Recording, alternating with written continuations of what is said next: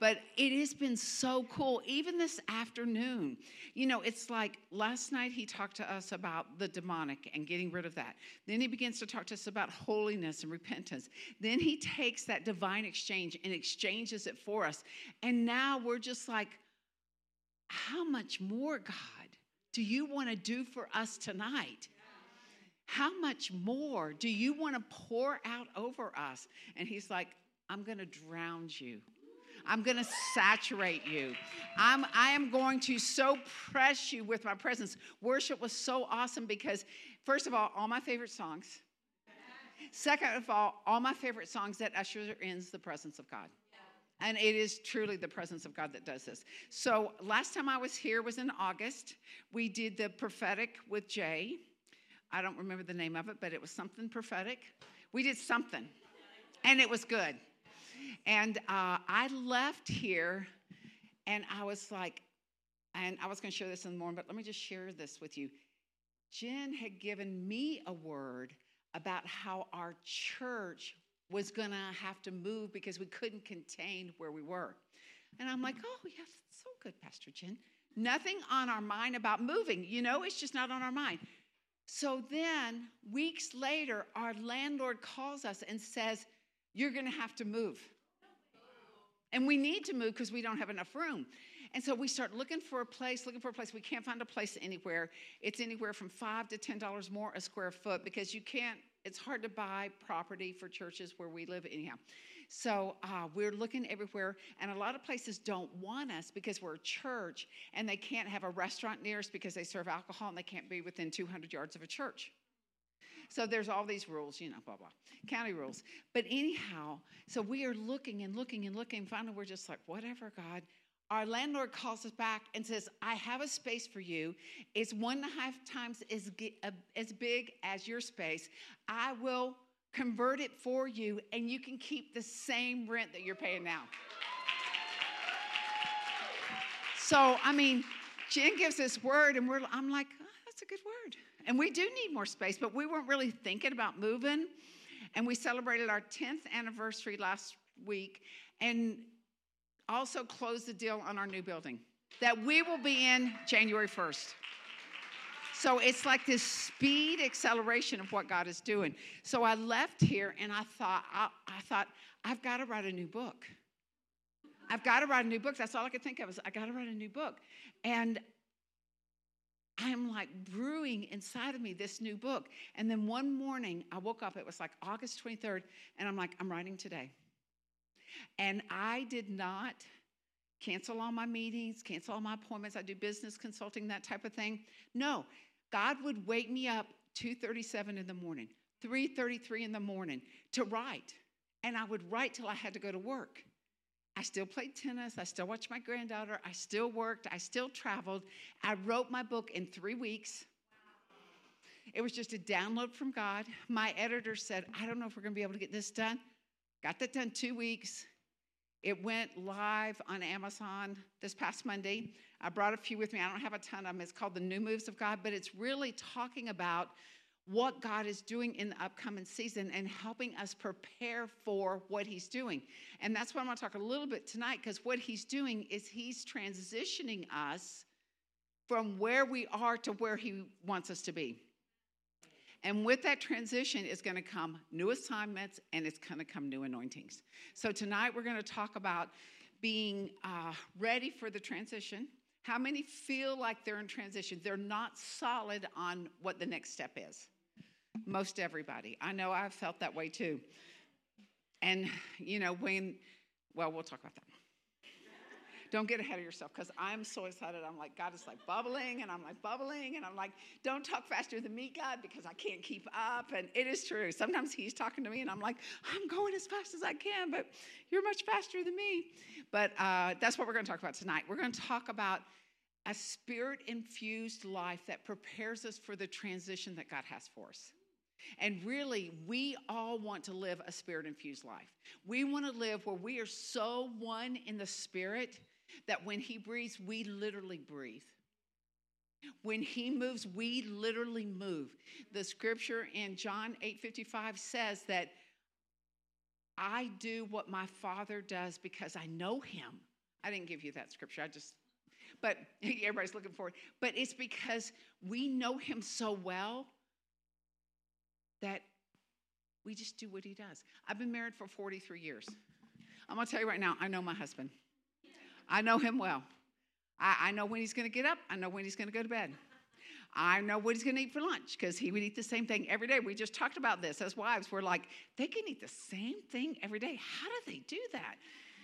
He's like, when you go out of town, you know what I eat? Hot dogs because I never get hot dogs when you're home. I'm like, yeah, no, never, never, never. never. I asked him last night, I said, what'd you have for dinner? I said, the last set of hot dogs. but you know, that's okay. That's okay. There's freedom in our house, kind of. Is that when I'm home? Then there's not.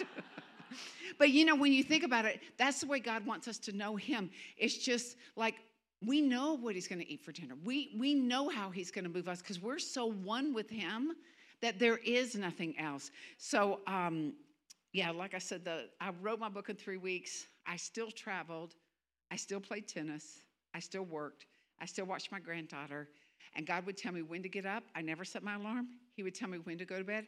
I'd be doing something. He'd be like, You need to get ready for bed now. I'm like, Yes, okay. I wash my face, go jump in bed. I told my husband, Gotta go to bed. He says, It's like 7:30. I'm like, Well, God said go to bed, so I gotta go to bed right now.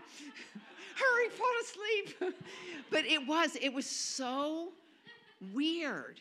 And I asked God, I said, Are you teaching me something that is sustainable or is it just for this season?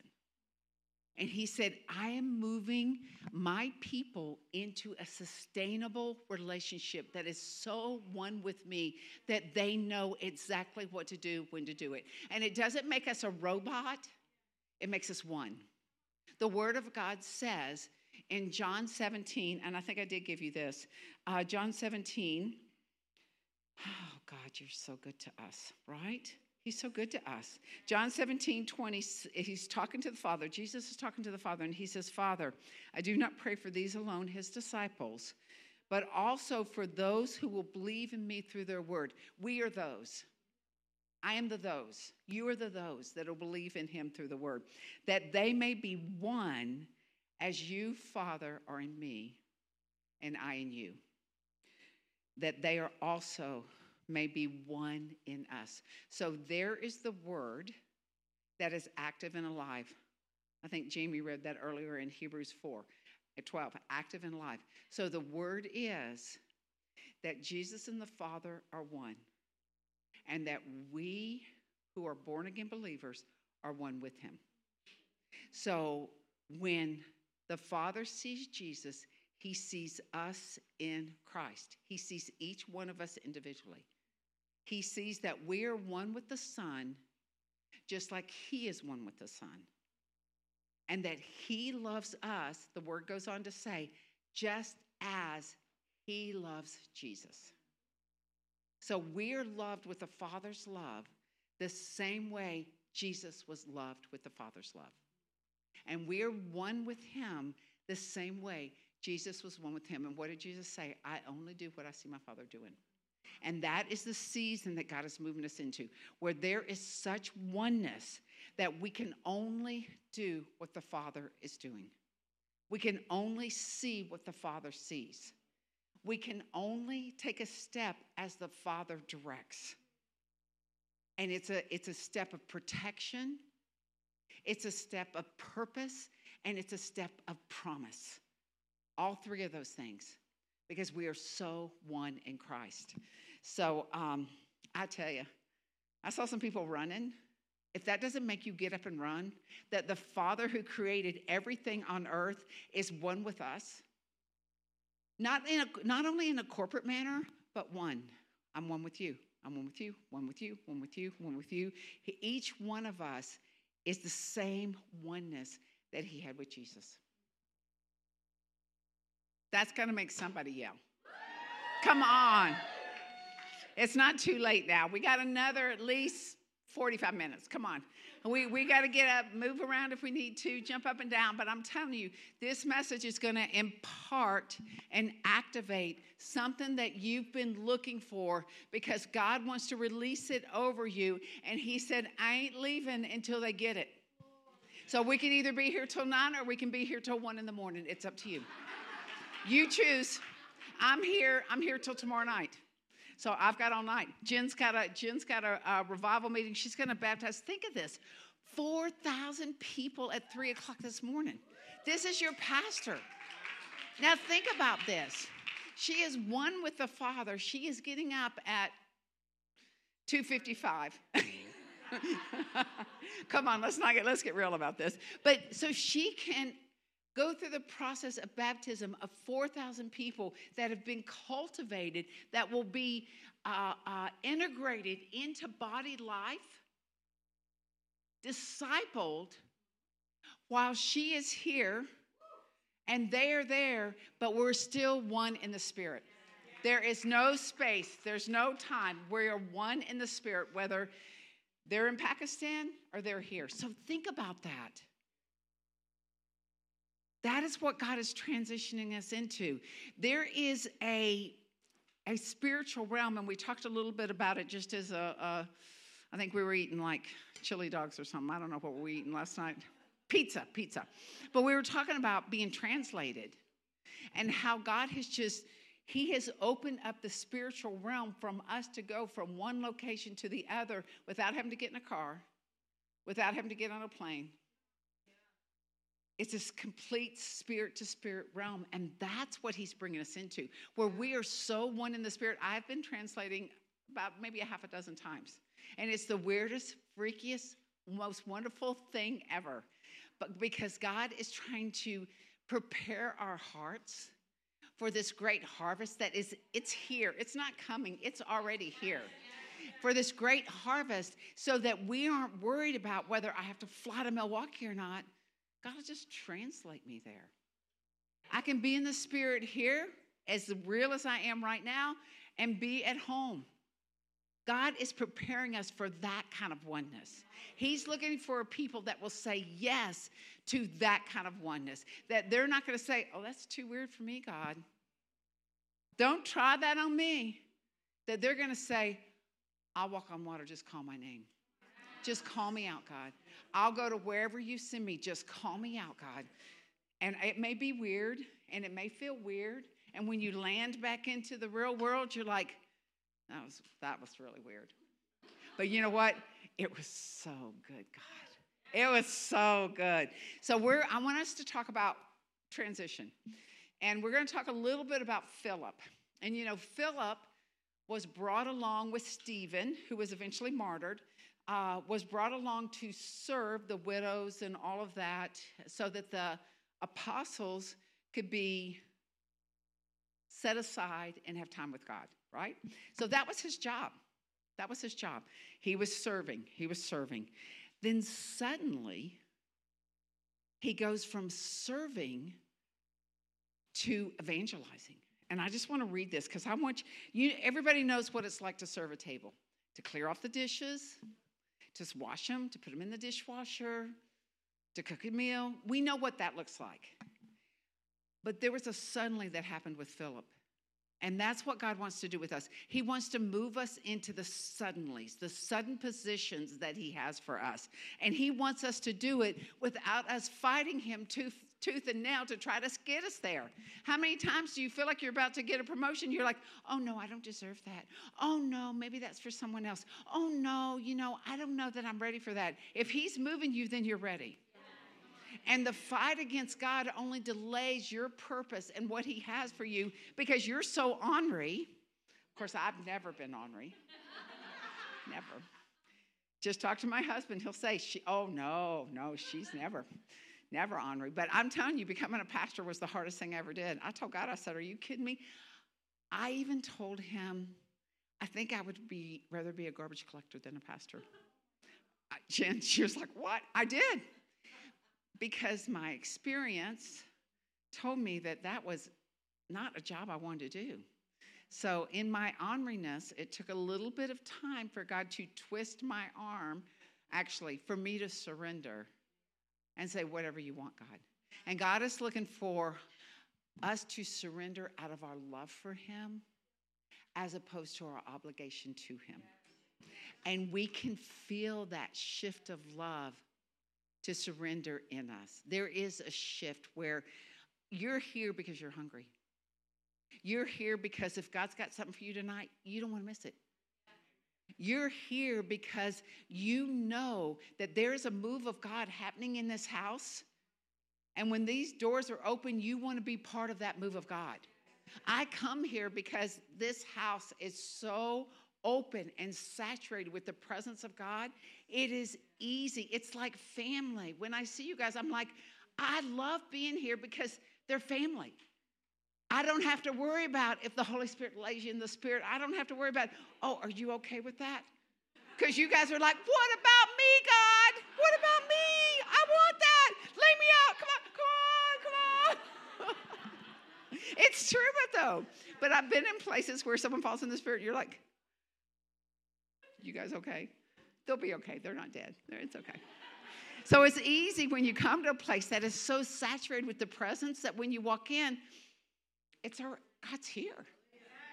I don't ever have to think about it. You come through those double doors, and Jesus is like, Welcome back, Cindy. I'm like, Glad to be here, God. It's true. So, anyhow, oh my gosh. Let's look at Acts 8, chapter, uh, verse 4. So, Philip, I know you guys are laughing, right? So, Philip is, his moved from scraping the tables and serving the meals. It says, Therefore, those who were scattered uh, Saul is threatening all the Christians, went everywhere preaching the word. Then Philip went down to the city of Samaria and preached Christ to them. So Philip goes from serving the table to the multitudes with one accord heeded the things he spoke, hearing and seeing the miracles which he did. Are you ready to be the hands of miracles that God has for this season? Are you ready to go from whatever you do now to be able to look at the, your neighbor or the person that you work with and say, God has a healing anointing to be released on your body to get you through whatever you're going through? Philip went from scraping the tables to releasing miracles. That's a transition, right? God is looking for your yes. I'm ready to be transitioned. Do you guys know who Bishop Garlington is? Uh, he's just this great guy, and uh, he's been pastoring for probably 40 or 50 years, I bet. And I heard him say one time when one door closes and the other one opens, until you get to that open door, there's hell in the hallway. That transition can feel like hell. It can feel like you don't know where you're going. It feels like you don't have direction. It feels like God has forgotten you. But God is just saying, when I have to close that door and move you on, you need some time to release what's behind you so you can move on to what I have for you. So you can press on for what God has for you. Uh, oh, yes, God, that is good. You know, I was just thinking, you know how you can see things? I see things. You know, some people feel, some people see, some people hear. But what I kept seeing was, you know, doors are don't butt up to each other. One door doesn't open while the other one closes. There's got to be space. God wants to give us space so we can transition from one thing to the other without us deciding that He's probably forgotten us. We're probably going to die. It's not going to work. I'll never get to where I want to be. And we know that that's not true because God wants to get you where He has for you, but you got to be a willing vessel and not worry about the space that He's provided for you so that you can move into this new thing. And, and that's what happened to Philip. So here's Philip, and there are people getting healed, and they're delivered, and they're getting saved, and all these things are happening. And they sent for John and Peter, the big guns, the apostles. But they sent, God sent them because he had to transition Philip out in order for Philip to go to the next thing and not hang on to the signs and wonder and miracles that were happening right before his eyes. Can you imagine God saying, Okay, I know you're working in signs and wonders and miracles and everybody's getting saved, but you just need to let that go so I can move you on? I'd be going, but God, this is so much fun, right? But John and Peter, sometimes God sends people in to relieve you of your duties in order for you to move on. And they're not here to take it away from you, they're here to free you so God can move you into the next thing. When people come in to want to help us, sometimes we begin to put walls up around ourselves because we're like, they're trying to take my ministry away. They're trying to take my job. No, no, God's like, I'm trying to get you to let go so I can move you into the next thing. Because if you don't let go, you ain't ever going to get there. Never, never, never. But our problem, we're taught to hang on. We're taught to grip as tight as we can. We're caught, we're, oh, I can't let go of this ministry. It's, it's just so, I just can't. It's my whole life. It's me. That's because what Jamie Lynn said. Our ministry has become our idol instead of God being our director. God is our partner. Sometimes there are jobs that we love. When God called me to quit my job and start a, my own business, I loved my job. I was a boss, had 125 employees. I played golf with my customers, flew around the country. I had an expense account. It was a pretty awesome job. I made good money. God said, I want you to quit that. I was like, I like my job. I really did. I mean, I just loved it. And I quit it and I started my own consulting business.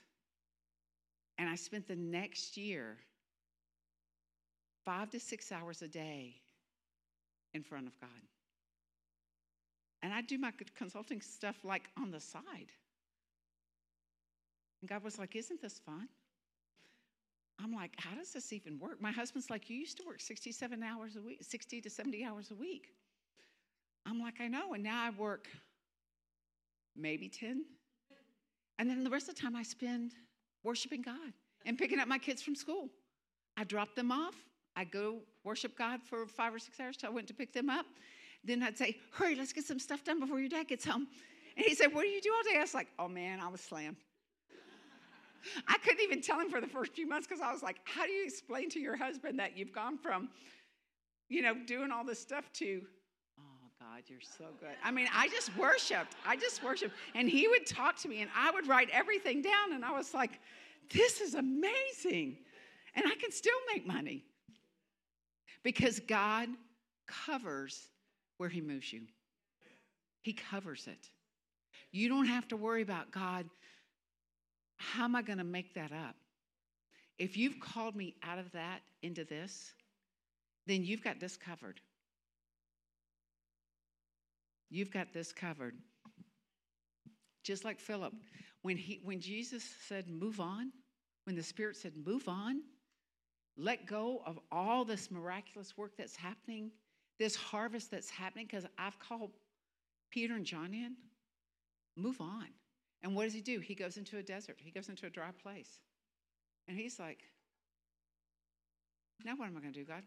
Where are the people? Where are the signs and wonders? No, there's a little eunuch in a carriage reading Isaiah, saying, Wonder what this means. And the Holy Spirit says, Go. So he's gone from a fat, juicy, spirit moving opportunity to dry, to nothing, to being by himself, looking at a eunuch from Ethiopia in a carriage reading Isaiah. And the Spirit says, You're on. You're on. And Philip's yes changed Ethiopia forever as the eunuch went back and told Candace about the encounter with God, as he got baptized, it completely transformed that nation. Are you ready to transform a nation? Are you ready to get up at 3 a.m. and baptize 4,000 people from another nation that you've never met? You'll probably never meet, but all we know is that God has put the Spirit on Pastor Jen to release into Pakistan in order for them to further their ministry without her even being there. What do you do with that? I mean, really? She's like, How does that even work? The first time she told me about it, she's like, Yeah, I'm doing this ministry in Pakistan. I'm like, That's awesome. And then it keeps growing, and then the momentum keeps building because she's willing to sacrifice sleep in order to say the yes to God. Philip was willing to sacrifice the juicy ministry in order to move into a nation changing opportunity to a eunuch that would take it back to Ethiopia. We have to realize that transition sometimes is the best thing that could ever happen to us. And even though we see it sometimes, many times, as a punishment, that I'm sure I've done something wrong. I'm sure I've disappointed God. I'm sure I should have never let go of that because that's the best thing that ever happened to me. No. If God said let go, if God said move on, then the best thing that ever happened to you is just about to come. It's just about to come your way. And so he goes on, and um, I love it. When Philip was reassigned by God, he gave God permission to interrupt him. Have you given God permission to interrupt what you're doing? Have you given God permission to move you out of your job, move you out of your house, move you out of your ministry? Have you given him permission? And not that he would do any of this. All he's asking is for your yes. And you're like, well, I don't need to give God permission. Oh, yes, because he is not going to force you into a situation. He will not force you.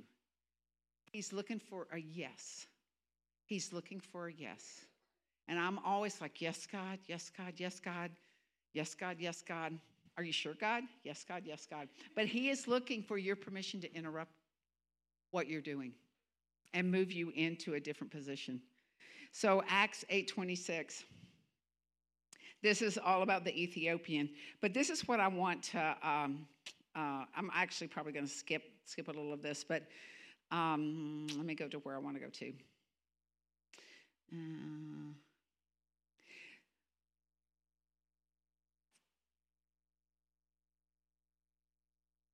Okay, this is where we're going to go. So Philip baptizes the Ethiopian eunuch, right? When he comes out of the water, Philip is no longer there. Now, can you imagine having an encounter with someone and you turn around, they're gone?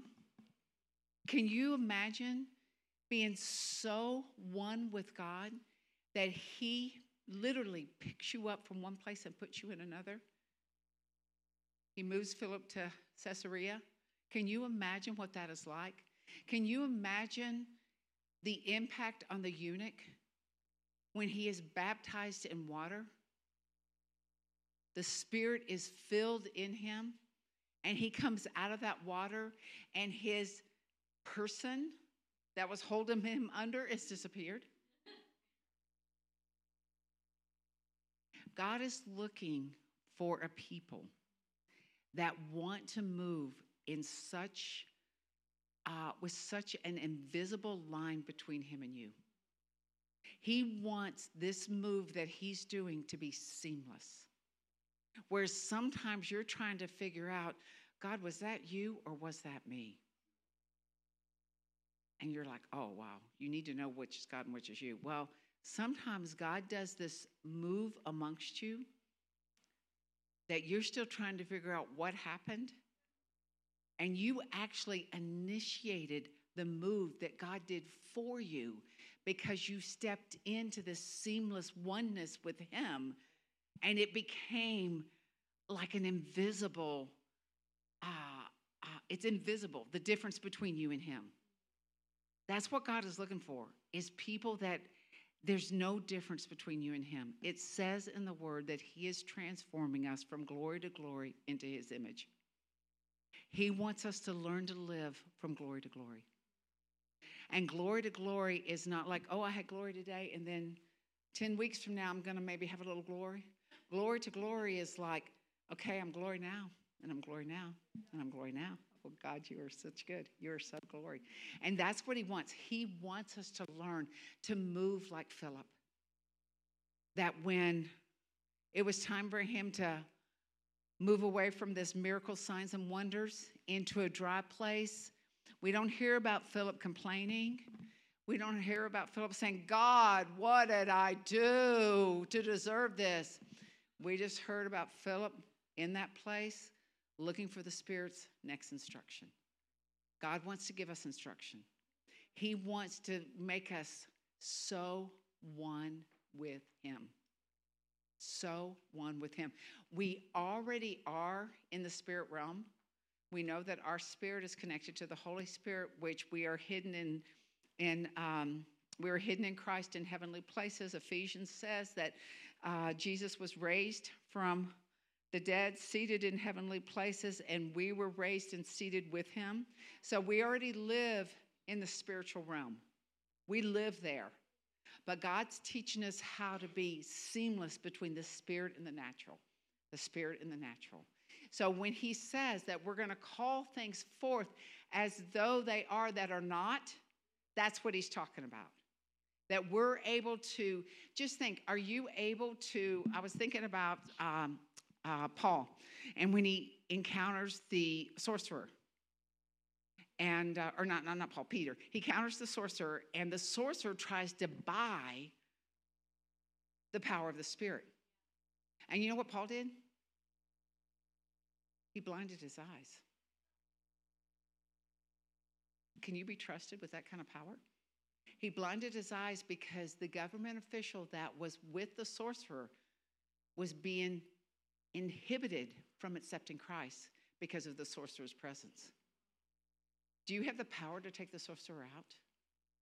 Do you have the courage and the boldness to blind the eyes of the sorcerer in front of you so that the person beside him can get saved and receive Jesus? So, this government official, this proconsul could get saved encounter Jesus and bring that Jesus into a government arena that he had authority over. And I'm not saying that God's going to call you to blind someone's eyes, but God may call you to bind the spirit. God may call you to shut it all down. God may call you to stop whatever demonic forces are happening. We had a church service a couple of weeks ago in my house, in my church, and uh, a demonic spirit came in with someone and I'm, I'm, we're in the first part of worship, and I'm like, uh, what's going on here?